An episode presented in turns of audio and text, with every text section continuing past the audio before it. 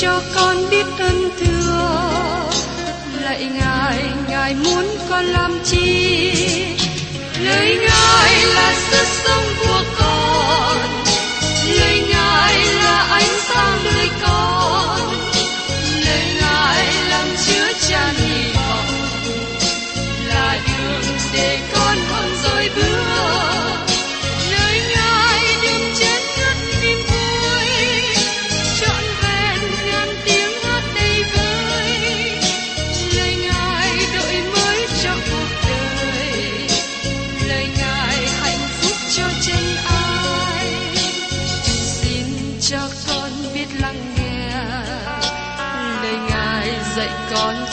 sống xin cho con biết lắng nghe, lời ngài từng theo bước đời con.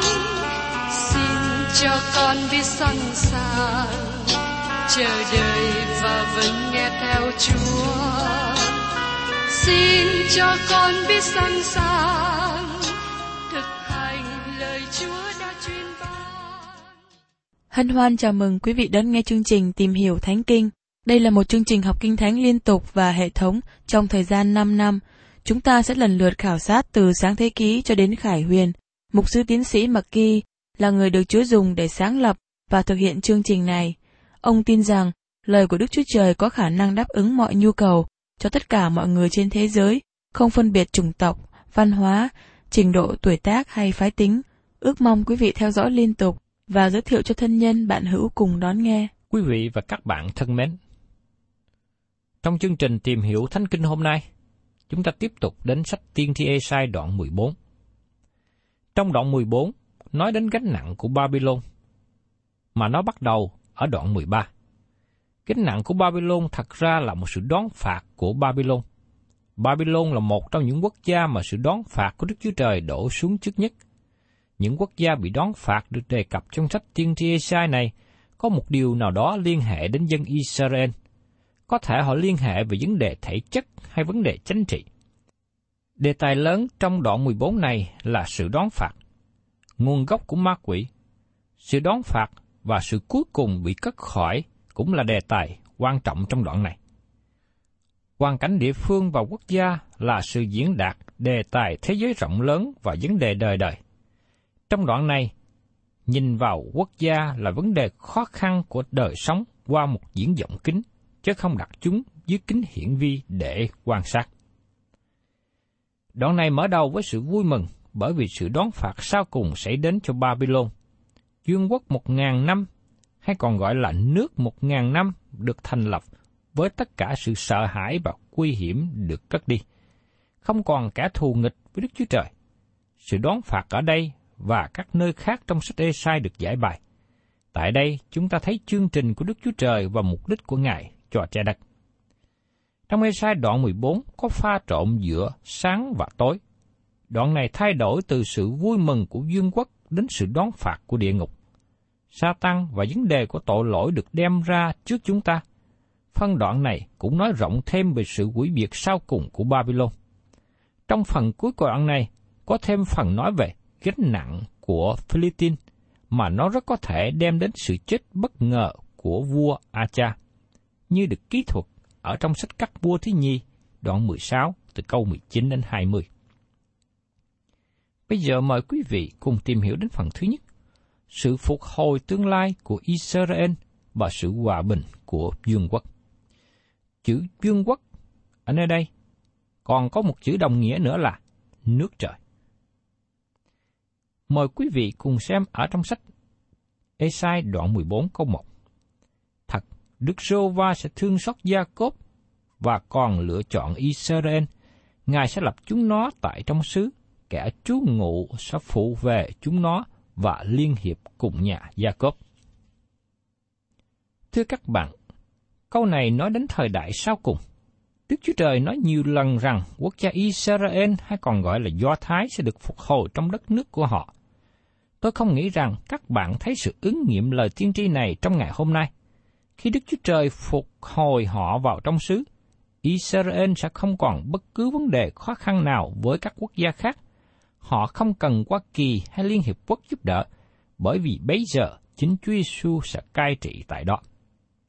Có nhiều người ngày hôm nay nói, họ tin vào sự hà hơi trọn vẹn và hoàn toàn của Kinh Thánh, nhưng họ lại quay sang và nói rằng phân đoạn này không nói theo nghĩa đen, không theo văn tự. Khi các bạn từ chối sự thực hữu của nó và sự thật của văn tự, các bạn từ chối sự hạ hơi của Kinh Thánh. Thật, Đức Sô va sẽ thương xót gia cốp và còn lựa chọn Israel. Đó là một lợi chắc chắn, không nói cho ai khác, không có ý nghĩa nào khác. Và trong Ê-sai đoạn 14 câu 2, các dân sẽ đem họ trở về bản xứ, nhà Israel sẽ được chúng nó làm tôi trai tớ gái trong đất Đức giô va chúng nó sẽ bắt làm phu tù những kẻ đã bắt mình làm phu tù và quản trị kẻ đã hạ hiếp mình. Thưa các bạn, điều này chưa được ứng nghiệm. Từ ngữ các dân trong câu này nói về dân ngoại. Dân ngoại sẽ trở về xứ Palestine. Nhưng người ngoại trong thời điểm này ngăn trở họ.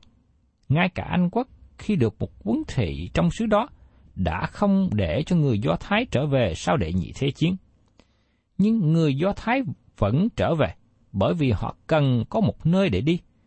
Nhiều người trở về đó và gánh chịu đau khổ. Trước đây thì Nga Xô cũng ngăn trở người Do Thái trở về Palestine. Những quốc gia khác thì không có quan tâm đến họ.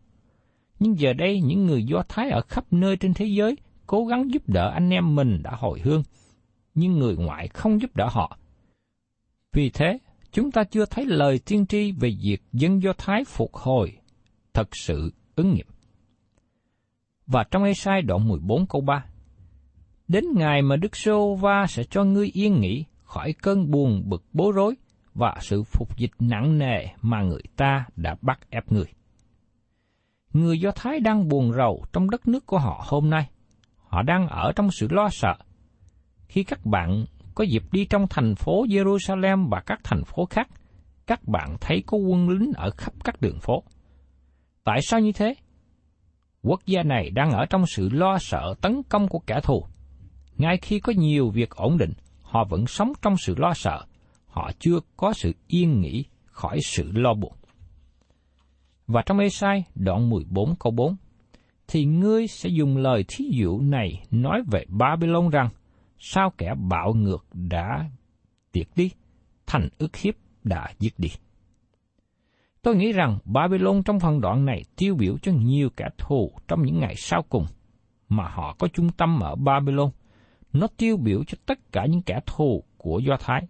Babylon là kẻ thù ghét triền miên của người Do Thái trong suốt bao nhiêu thế hệ qua. Và trong Ê-sai đoạn 14, câu 5 đến câu 6, Đức Sô Va đã bẻ gãy của người ác và tượng của kẻ cai trị. Ấy là kẻ đã nhân giận đánh các dân tộc không thôi, dùng sự thạnh nộ cai trị các nước và dùng sự bắt bớ chẳng ai ngăn chặn. Mấy câu này nói về sự phán xét sau cùng ở cuối thời kỳ đại nạn. Sự phán xét phải được thực hiện, thế gian này phải bị bán xét. Có nhiều sự bất công ở giữa thế gian, một số người thực hiện công việc phán xét. Nhưng tôi cảm tạ Chúa vì tôi không làm công việc đó. Tôi cảm tạ Chúa vì chúng ta không phải nhìn con người trong sự phán xét. Chúa Giêsu sẽ thực hiện việc phán xét. Và trong sách Ê-sai đoạn 14, câu 7 đến câu 8. Ngay cả đất nước được yên nghỉ bình tĩnh, trỗi giọng hát mừng, dầu đến cây tùng, cây bách ở Ly Băng cũng nhân cớ ngươi mà vui mừng và nói rằng, từ khi ngươi đã ngã xuống rồi, không ai trèo lên để đốn ta nữa.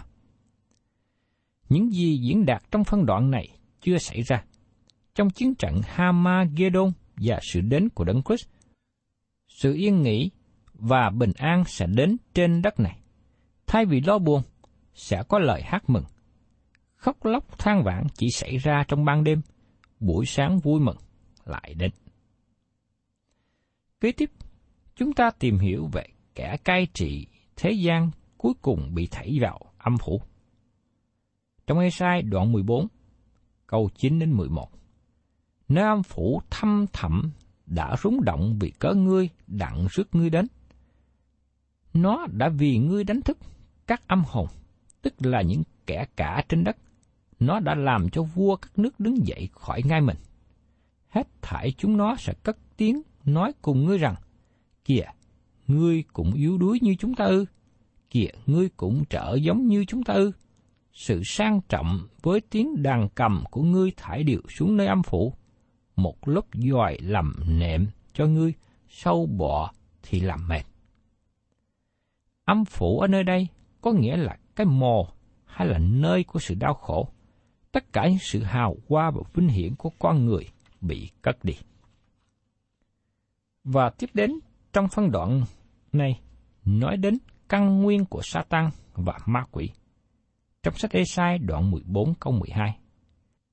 Hỡi sao mai, con trai của sáng sớm kia, sao ngươi từ trời xa xuống, hỡi kẻ dài đạp các nước kia, ngươi bị chặt xuống đất là thế nào?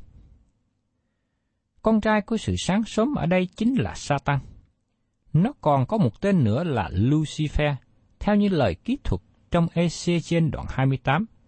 Nó là một tạo vật cao nhất mà Đức Chúa Trời tạo dựng. Nhưng nó giống như Judas Iscariot, quay lưng với Đức Chúa Trời. Nó đi vượt khỏi ý chỉ của Đức Chúa Trời. Trong Luca đoạn 10 câu 18, Chúa Giêsu phán rằng, Ta đã thấy quỷ sa từ trời xa xuống như chớp. Và trong thời gian thứ nhất đoạn 3 câu 8, chúng ta được nói cho biết, kẻ nào phạm tội là thuộc về ma quỷ, vì ma quỷ phạm tội từ lúc ban đầu, và con Đức Chúa Trời đã hiện ra để quỷ phá công việc của ma quỷ. Và trong Khải quyền đoạn 12, câu 7 đến câu 9 nói thêm về Satan như sau. Bây giờ có một cuộc chiến đấu trên trời. Michel và các sứ người tranh chiến cùng con rồng. Rồng cũng cùng các sứ mình tranh chiến lại. Xong chúng nó không thắng và chẳng còn thấy nơi chúng nó ở trên trời nữa. Con rồng lớn đó bị quăng xuống, tức là con rắn xưa, gọi là ma quỷ và sa tăng, dỗ dành cả thiên hạ. Nó đã bị quăng xuống đất, các sứ nó bị quăng xuống với nó.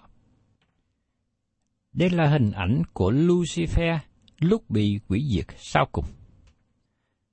Và trong Esai, đoạn 14, câu 13 và 14 nói tiếp. Ngươi dẫn bụng bảo giả rằng, ta sẽ lên trời, ta sẽ nhắc ngôi ta lên trên các ngôi sao Đức Chúa Trời. Ta sẽ ngồi trên núi hội về cuối cùng phương Bắc. Ta sẽ lên cao trong những đám mây, làm ra mình bằng đấng rất cao. Trong mấy câu này, Lucifer nói năm lần ta sẽ. Nó có ý định chống nghịch với ý định của Đức Chúa Trời. Đây là tội lỗi trong phôi thai. Đây là sự phát triển của tội ác. Không có sự phát triển của con người, nhưng có sự phát triển của tội ác. Nó bắt đầu với ý chí chống nghịch với Đức Chúa Trời. Như một tạo vật đạo đức tự do, tạo vật đó được cho phép làm điều này. Thật là không có ý thức khi nói về tạo vật không có ý chí tự do. Người ấy có thể làm bất cứ điều gì người ấy muốn, nhưng bị giới hạn hành động trong một số lãnh vực. Lucifer đã có ý chí tự do để thực hiện điều mà nó muốn. Đây là nguồn gốc của tội lỗi con người. Như tiên tri Esai nói trong đoạn 53 câu 6, chúng ta thải điều như chiên đi lạc, ai theo đường nấy. Kẻ giết người là tội lỗi. Không chỉ Đức Chúa Trời nói như thế, nhưng bởi vì nó đối nghịch lại với ý chỉ và bổn tánh của Đức Chúa Trời. Tất cả những gì trái nghịch với bổn tánh và ý chỉ của Đức Chúa Trời là tội lỗi, bất kể điều đó là gì. Nhưng có một số người nói với Đức Chúa Trời rằng, tôi muốn làm điều gì tôi muốn. Thưa các bạn, đó không nên là đường lối của các bạn, bởi vì ý chỉ của Đức Chúa Trời sẽ chiến thắng cao cùng. Vì thế, lời cầu nguyện của tất cả dân sự Đức Chúa Trời nên là ý cha được nên ở đất như trời. Tất cả những gì làm đối nghịch với ý chỉ của Đức Chúa Trời là tội lỗi, bất kể điều đó là gì. Tội lỗi của so tăng là điều kiêu ngạo quá mức. Hắn không phải là người uống rượu say xưa hay là trộm cắp bất cứ việc gì. Hắn đi ra chống nghịch với Đức Chúa Trời. Hắn được tạo dựng như thiên sứ sáng láng. Hắn là con trai buổi sáng, là một tạo vật trọn vẹn. Hắn được ban cho ý chí đạo đức tự do. Hắn có thể chọn bất cứ điều gì hắn muốn. Nhưng hắn lại nâng mình lên, hắn lên mình kêu ngại. Hắn có tư tưởng chống nghịch với Đức Chúa Trời. Nó không phải là mục đích của Satan khác biệt với Đức Chúa Trời, nhưng hắn muốn trở thành Đức Chúa Trời. Hắn muốn đặt ý chỉ của mình trên ý chỉ của Đức Chúa Trời. Hắn muốn đặt chính mình vào thế chỗ của Đức Chúa Trời. Hiện nay có nhiều người hành động và suy nghĩ giống như Lucifer. Họ muốn đặt ý muốn của mình trên ý chỉ của Đức Chúa Trời và lấy chỗ của Ngài. Đó là tội lỗi của gia đình nhân loại. Chỉ có hai đường lối, đường lối của Đức Chúa Trời và đường lối con người. Đó là ý nghĩa những gì mà Chúa Giêsu nói. Ta là đường đi, lẽ thật và sự sống. Chẳng bởi ta thì không ai được đến cùng cha. Trong sách Giăng đoạn 14 câu 6 Các bạn thân mến, các bạn đang sống trong vũ trụ của Đức Chúa Trời. Các bạn đang hít thở khí trời. Các bạn vui mừng trong nắng trời chiếu xuống. Các bạn được uống nước trời mưa. Các bạn không cần phải trả tiền khi vui hưởng những điều này, vì các bạn là những tạo vật của Đức Chúa Trời.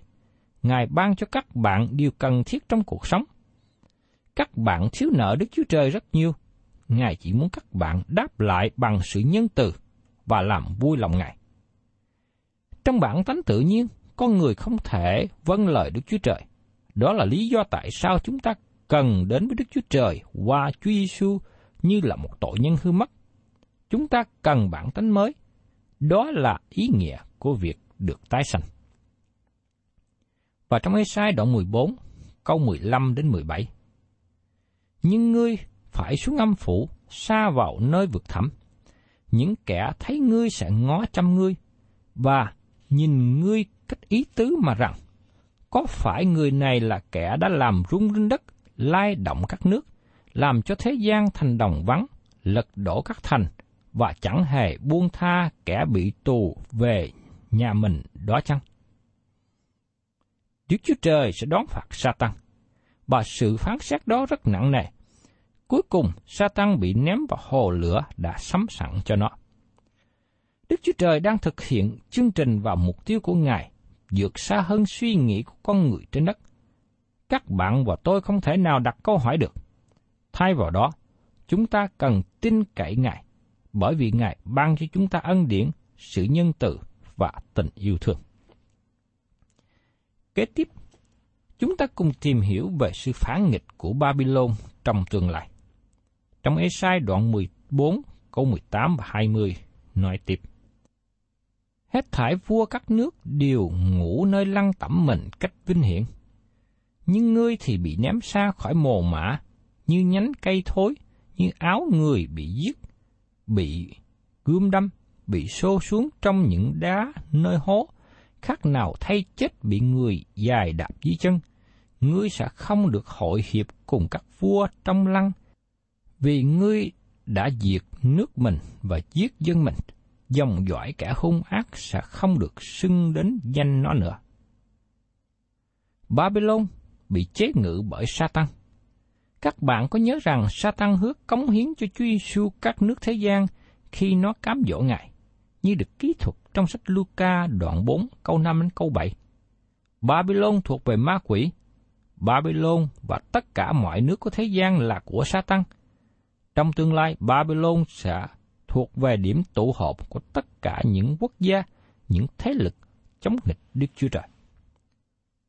Và trong sách Esai đoạn 14, câu 21 đến 23, hãy sắm sẵn sự chém giết cho con cháu về tội ác của tổ phụ, hầu cho họ không dấy lên nữa đặng được đất làm cơ nghiệp, lập thành khắp thế gian. Đức sưu ba dạng quân phán, ta sẽ dấy lên nghịch cùng chúng nó, ta sẽ làm tiêu diệt tên của Babylon và dân sót lại, cả đến con và cháu nữa, Đức sưu Va phán vậy, ta sẽ làm cho đất nó thuộc về con nhím, biến ra ao nước, và ta sẽ dùng chổi quỷ diệt mà quét nó. Đức sưu Va dạng quân phán vậy.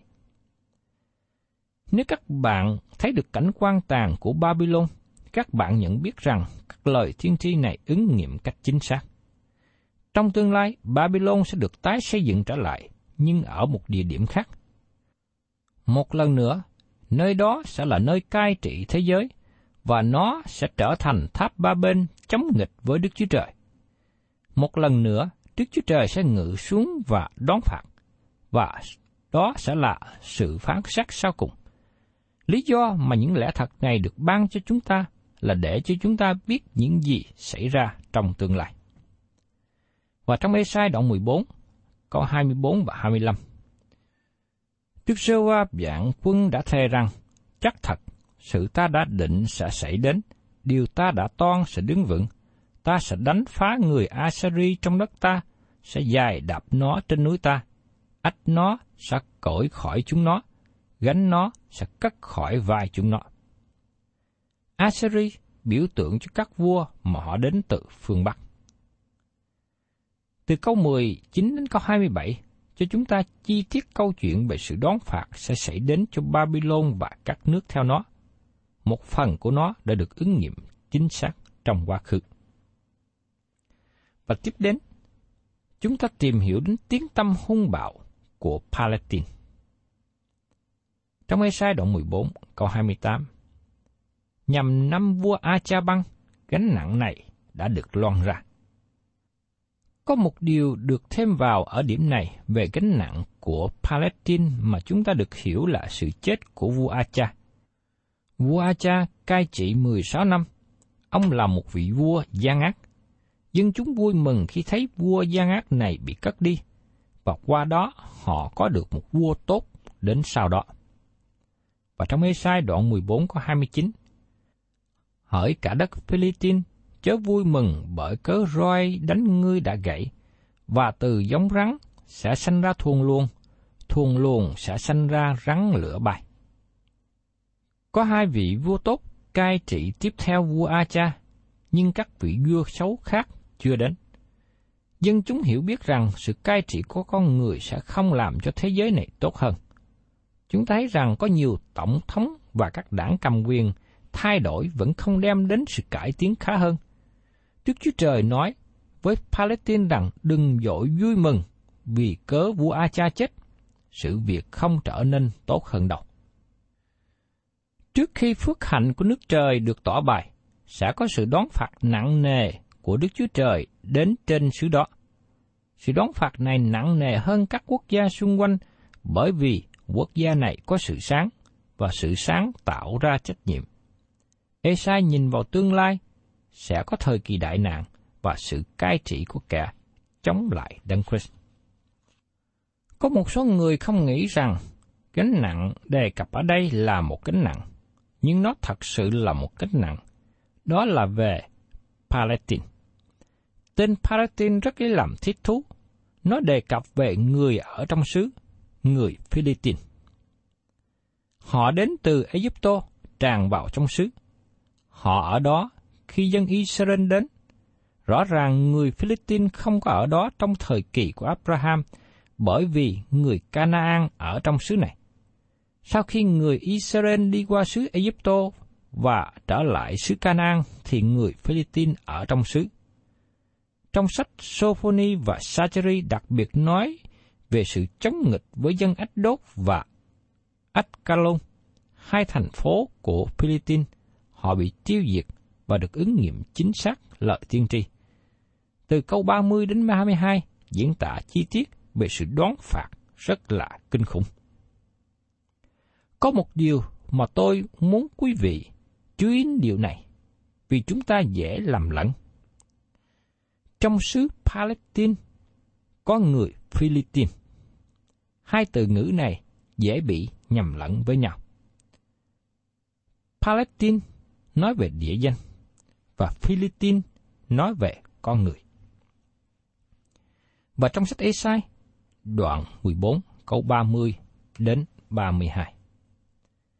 Bấy giờ, con cả của kẻ nghèo sẽ tìm được đồ ăn, kẻ túng sẽ nằm yên ổn, nhưng ta sẽ khiến dòng dõi ngươi chết đói và kẻ thuộc về ngươi còn sót lại sẽ bị giết.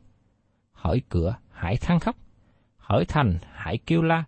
Hỡi đất Philippines, hết thải đều tan chảy, vì có luồng khói từ phương Bắc đến, chẳng ai lìa khỏi hàng ngũ mình. Lấy chi trả lời cho sứ giả của nước này?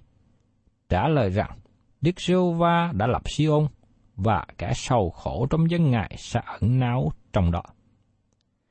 Thưa quý vị và các bạn, những ai chống nghịch với Đức Chúa Trời sẽ bị Ngài chống nghịch.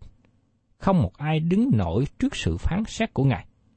Qua bài học lịch sử về Babylon bị đón phạt, tôi xin kêu gọi quý vị hãy trở lại hòa thuận với Đức Chúa Trời.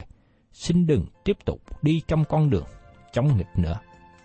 Thân chào tạm biệt quý vị và xin hẹn tái ngộ cùng quý vị trong chương trình tìm hiểu Thánh Kinh kỳ sau.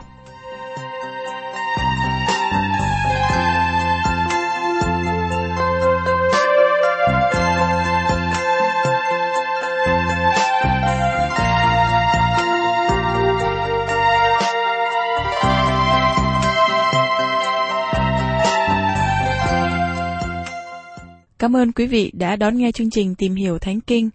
Nếu quý vị muốn có loạt bài này, xin liên lạc với chúng tôi theo địa chỉ sẽ được đọc vào cuối chương trình. Kính chào quý thính giả.